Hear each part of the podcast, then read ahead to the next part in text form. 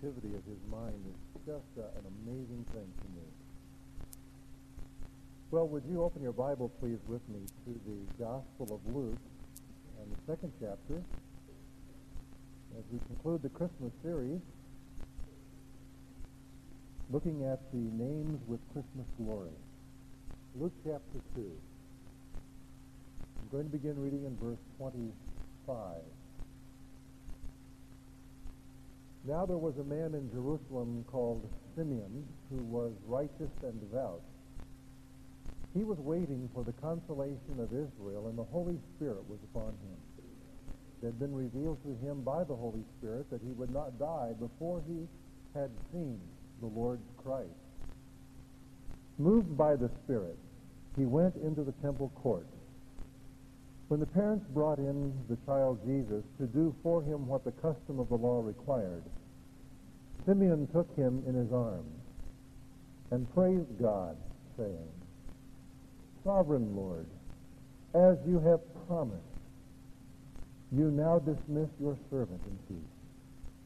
For my eyes have seen your salvation, which you have prepared in the sight of all people, a light for revelation to the Gentiles, and for glory to your people, Israel.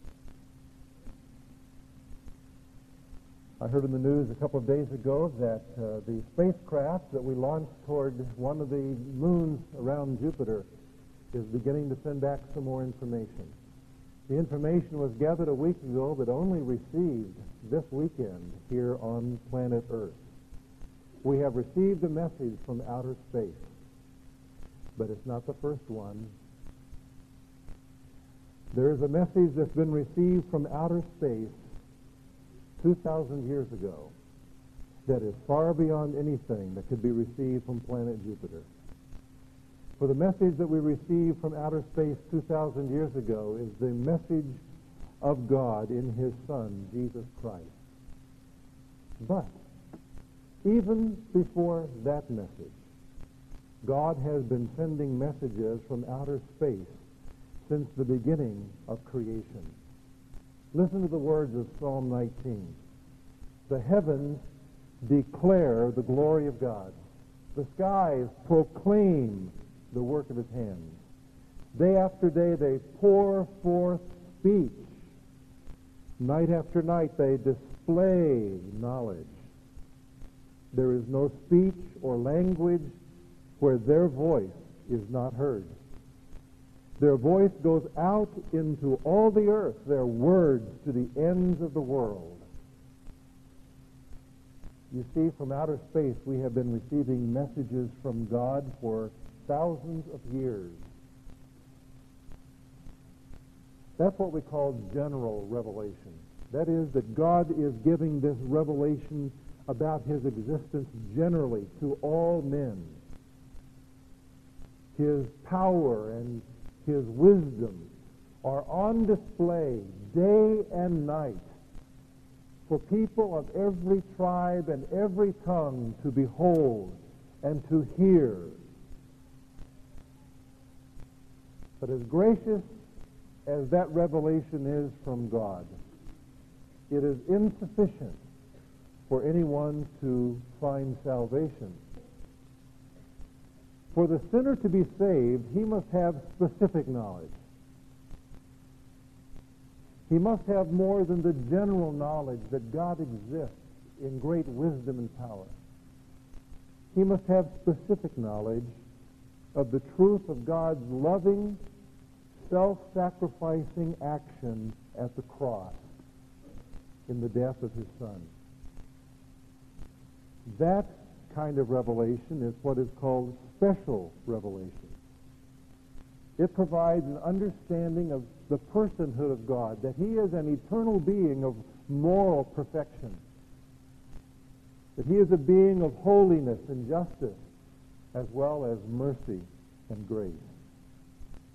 Like all people in the world, we have need for the general revelation from God, but we have a greater need for the particular revelation of God's person that comes in Jesus Christ. The writer of Hebrews taps into this idea when he says, In the past, God spoke to our forefathers through the prophets at many times and in various ways. But in these last days, he has spoken to us by his Son. Those prophets that the writer was speaking about, Isaiah and Jeremiah and Moses and all of the rest, those prophets had delivered specific revelation too. But they were looking forward to the fullness of God's revelation in the Messiah. And the writer of Hebrews says, Now in these last days, God has finally given this word. He has spoken by his Son.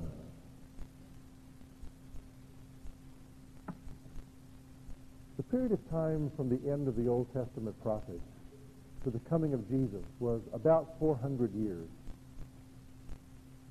Malachi laid down his pen, and there was no word from God for four centuries. It was a silent period, and it was a dark one. In those 400 years, Daniel's prophetic vision of the destruction of the Persian Empire, of the rise and fall of Alexander the Great and the Greek Empire, and then the emergence of oppressive Rome, all of those things played out in those 400 years. There were great civilizations that came and went. Well-known thinkers, poets, and historians who are revered in the world still today lived and died in those 400 years.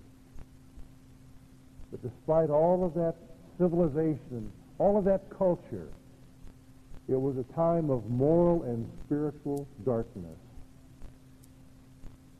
It was into that darkness that Jesus came as the light of revelation. That's what Simeon calls him. A light for revelation to the Gentiles. Jesus Christ came to bring the knowledge of God to us as the light of revelation.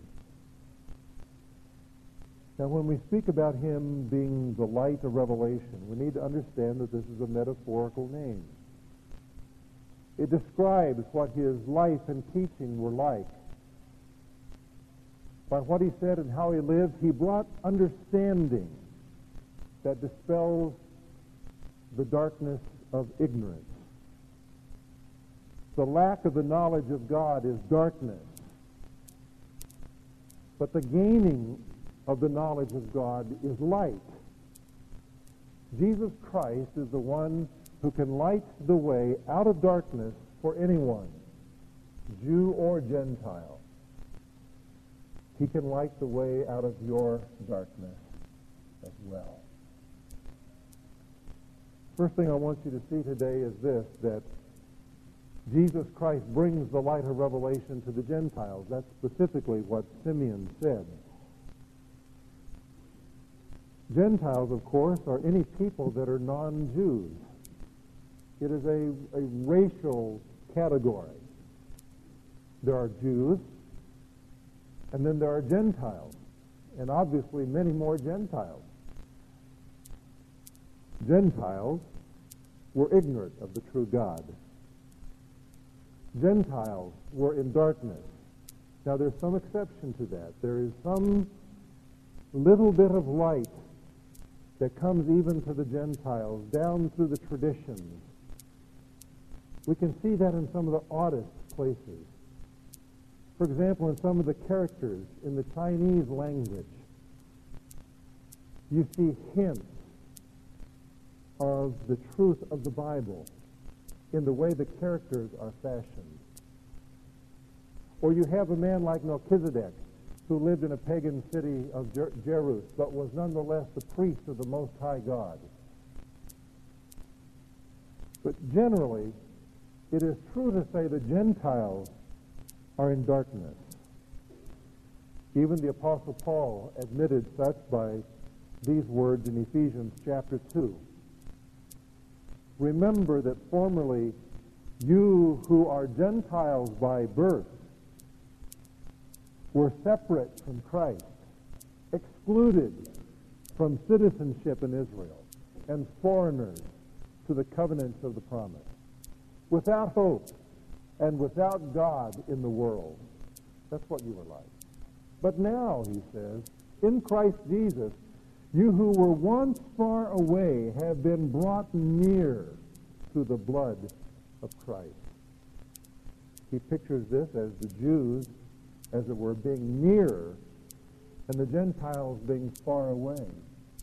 And now he says, in Christ Jesus, even we who were Gentiles by birth and in great darkness have been brought near to God.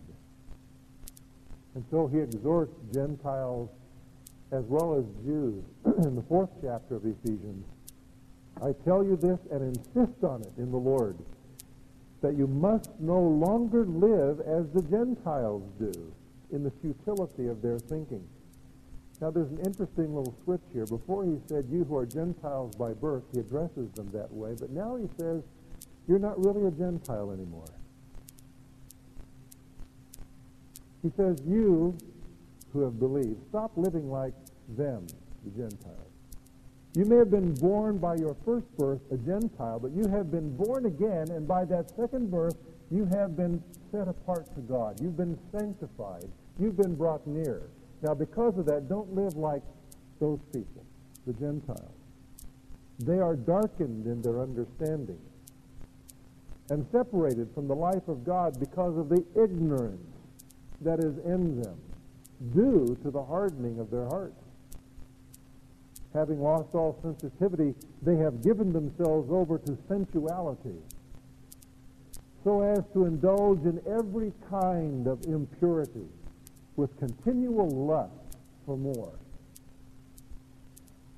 The apostle says, you're no longer like that, so don't live that way. You've been born again. You have been brought near to God. You have now the light of revelation. Don't live like those who are still in darkness. What we see in this name, the light of revelation, is that God chooses to be known even among the Gentiles. And in becoming known, God is seeking his own glory among the Gentiles. That is not wrong for God to seek his own glory. In fact, it is very good for God to do that because it is the knowledge of God that is the greatest good a man can have. And so for God to advance his glory by making himself known among the Gentiles is to give the Gentiles the very best possible gift they can have. And when he does that, he brings light to dispel the darkness that Gentiles were shrouded in through the thousands of years. This relation of darkness and light is a motif that is found throughout the Bible from Genesis to the Revelation. For example, in the book of Genesis, it begins by saying the earth was formless and empty. Darkness was over the surface of the deep. Darkness was there. And the Spirit of God was hovering over the waters, which suggests that there is some expectation, that there is a preparation by the Spirit of God doing this. And in the very next verse it says, And God said, Let there be light. And there was light. And God saw the light was good, and he separated the light from the darkness. In chapters 3 through 11 of Genesis, what we really have is the entrance of moral and spiritual darkness into this creation. And then we see its malignant growth in the human race culminating with the flood and the judgment that that was. And then again at Babel, when the world rejected the knowledge of God, it was turned to the lies of false worship, exalting human thinking above God's truth, and with that came all kinds of immoral behavior. Into that darkness in Genesis, God also spoke again and what he said was to one man whose name was Abraham. And he said, Abraham, get out to a land that I will show you. Remember, Abraham was a Gentile. He became the father of the Jews because his son was Isaac, his grandson was Jacob, who was Israel, but Abraham was a Gentile. But God gave to this man special revelation and said, Come out. And God appeared to him and gave him promises. And then to his descendants, the Jews, there came special revelation of God through the law. And that nation had great privilege because of that. They received the light of revelation through the law, but they did not obey it.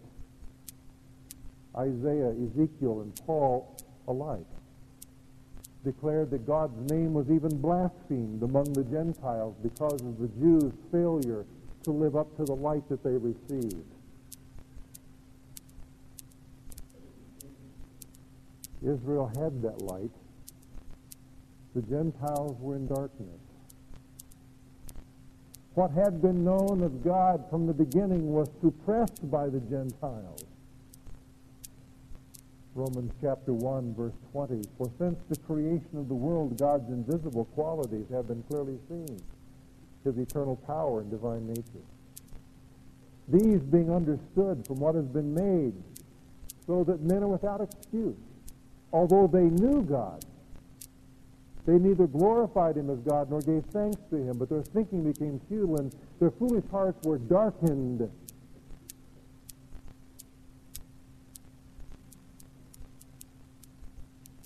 And then, in the time when there was the greatest darkness, perhaps, in the ancient world, God spoke in his Son. And when God spoke in Jesus, it was intended to be a light of revelation to the Gentiles. You see, the Messiah was promised to come from Israel, but Messiah was for all the nations of the world. That is why even Isaiah the prophet, in the 42nd chapter of his book, records these words of the Lord I, the Lord, have called you in righteousness. Now, God is speaking to his servant, Messiah. I've called you in righteousness.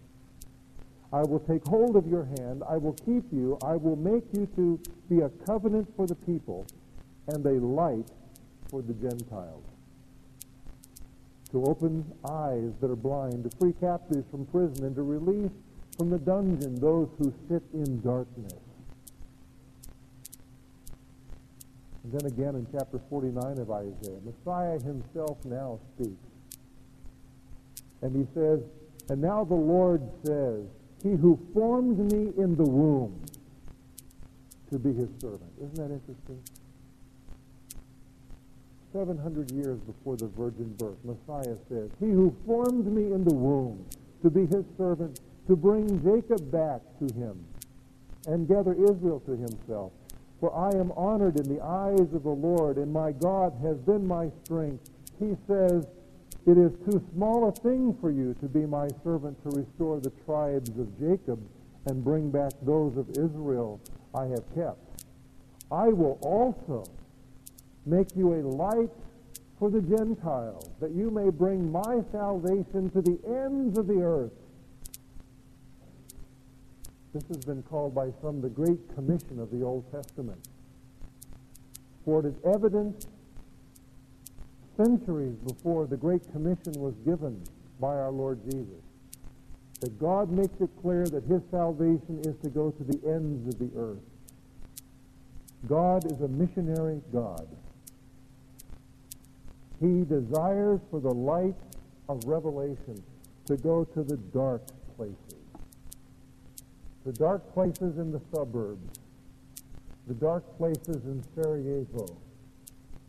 The dark places of the inner city. The dark places of Indonesia.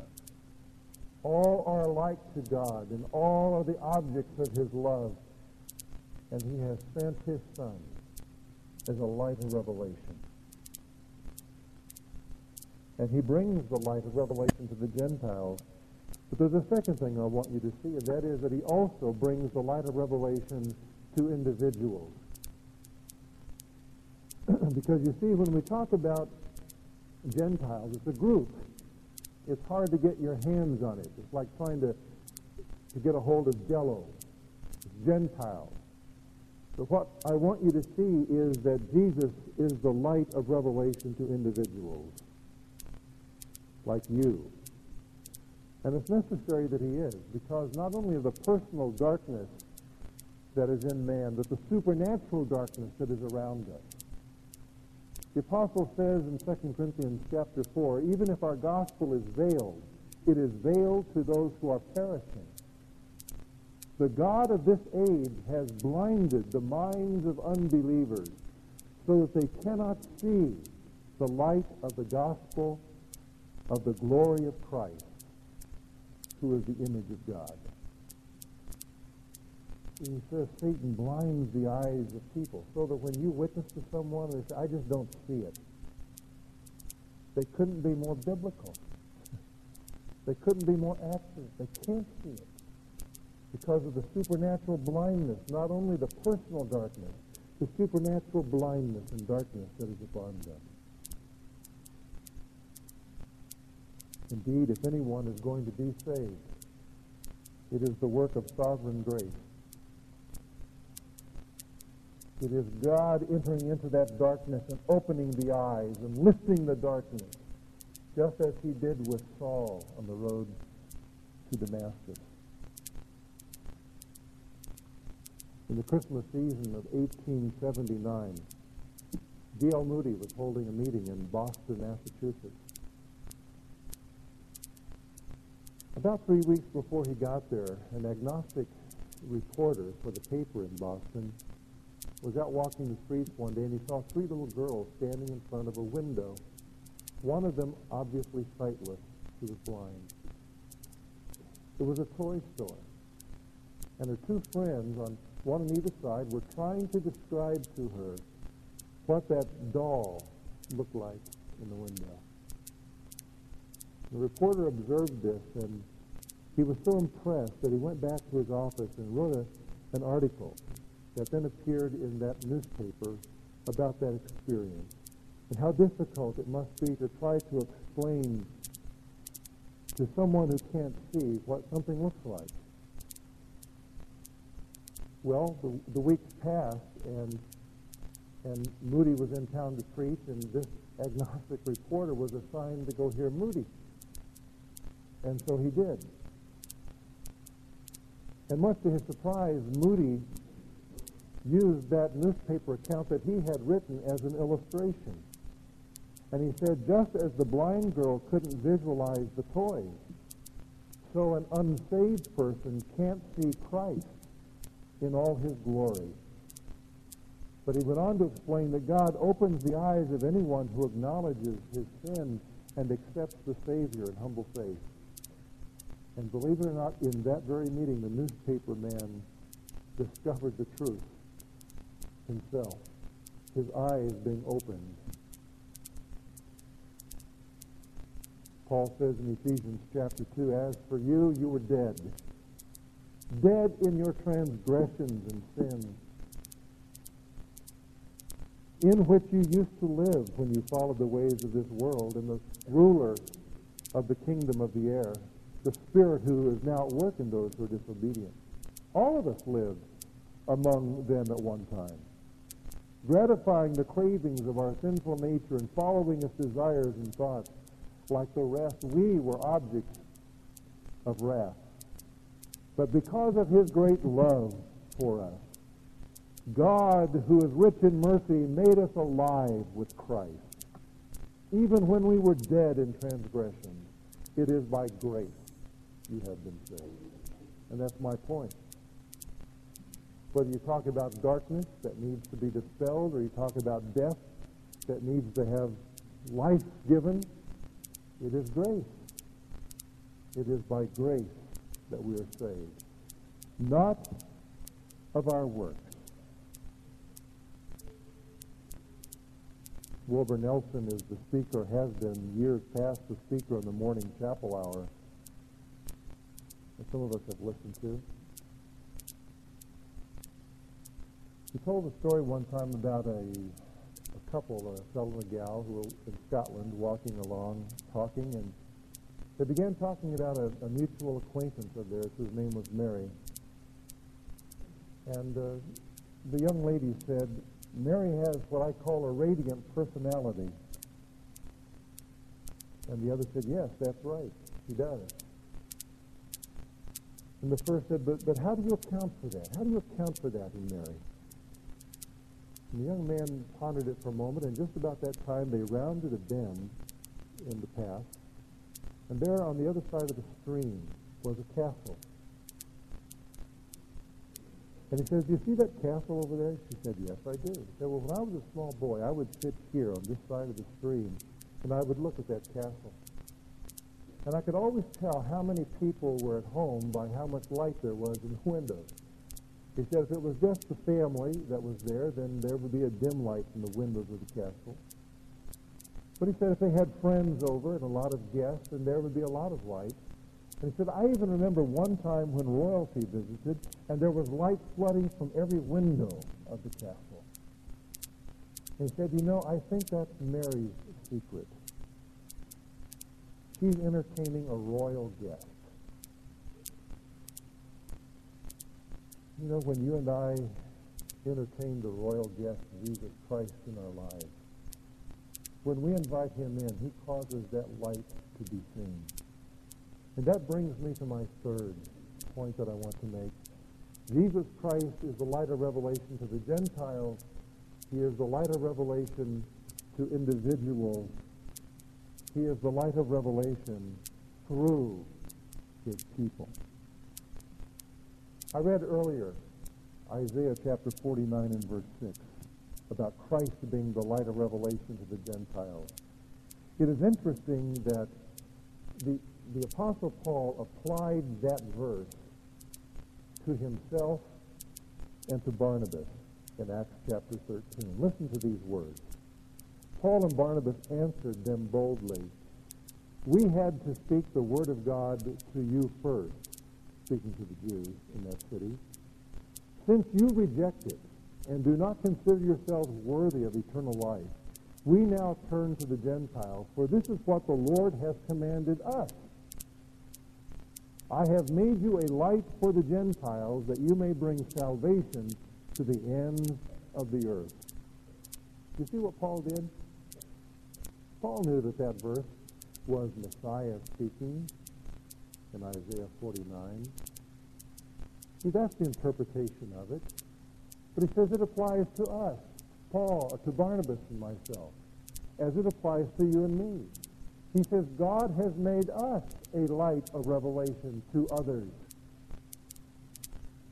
This, of course, fits with what he said in Ephesians chapter 5 and verse 8. He says, Once you were darkness, but now you are light. You are light in the Lord. In Philippians chapter 2, he picks up the same theme. He says, Do everything without complaining or arguing so that you may become blameless and pure, children of God without fault in a crooked and depraved generation, in which you shine like stars in the universe as you hold out the word of life. There was a woman who was complaining to her pastor about her situation at work. She was the only Christian that was there, and she felt overwhelmed by the darkness. She was often ridiculed for her faith. She went to her pastor to ask his counsel about quitting the job and trying to find a better one. And after listening to her complaints, her wise pastor asked her this question. Where do people usually put light? She said, in dark places. And then the light went on in her mind, and she realized that in the dark place of that office, she was God's light. Can you look at your situation the same way?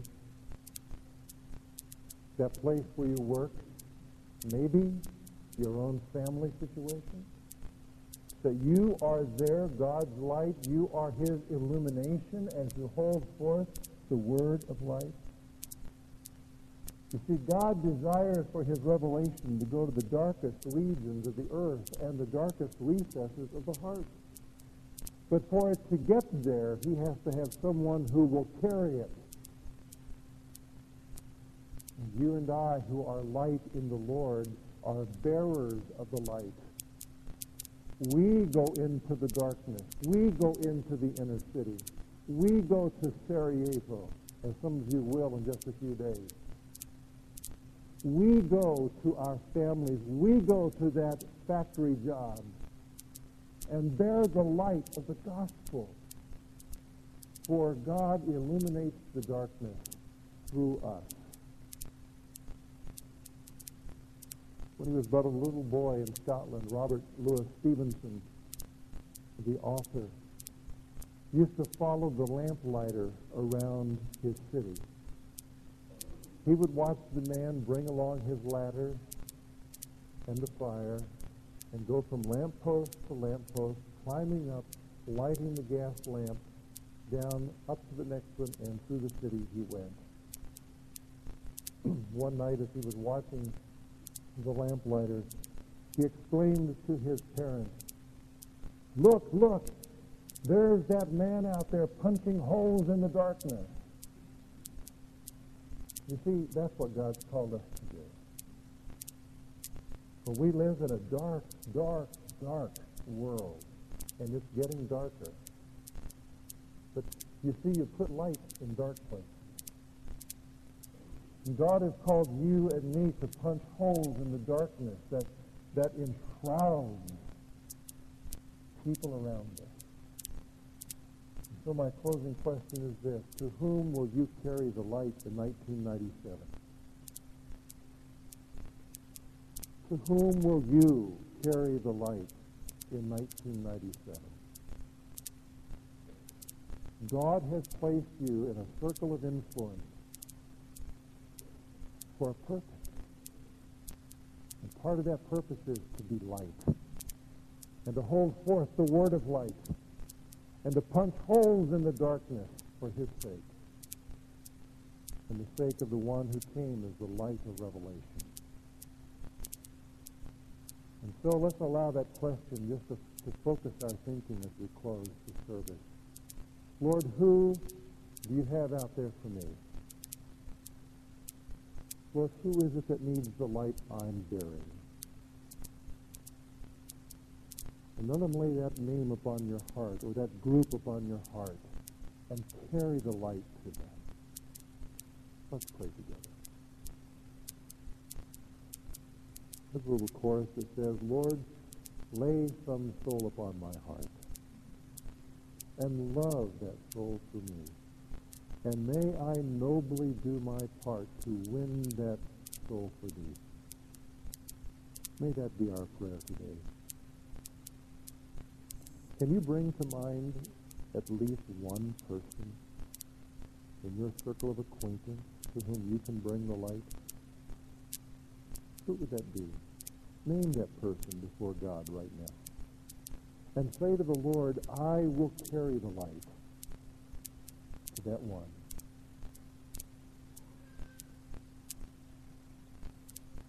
Let's stand together, please, and with bowed heads, let's pray to the Lord that chorus that I quoted a moment ago. Lord, lay some soul upon my heart and love that soul to me, and may I nobly do my part to win that soul for thee. Lord, show us what our part is.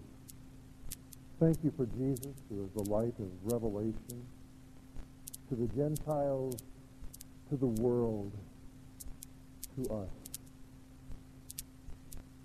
And show us our part as we carry the light to others in this coming year. And may we dispel the darkness, punch holes in the darkness, as we're used by the Holy Spirit to live out and to give out the word of life. Help us to hold it high, to hold it courageously, to hold it boldly in this dark world. It's in Jesus' name we pray. Amen.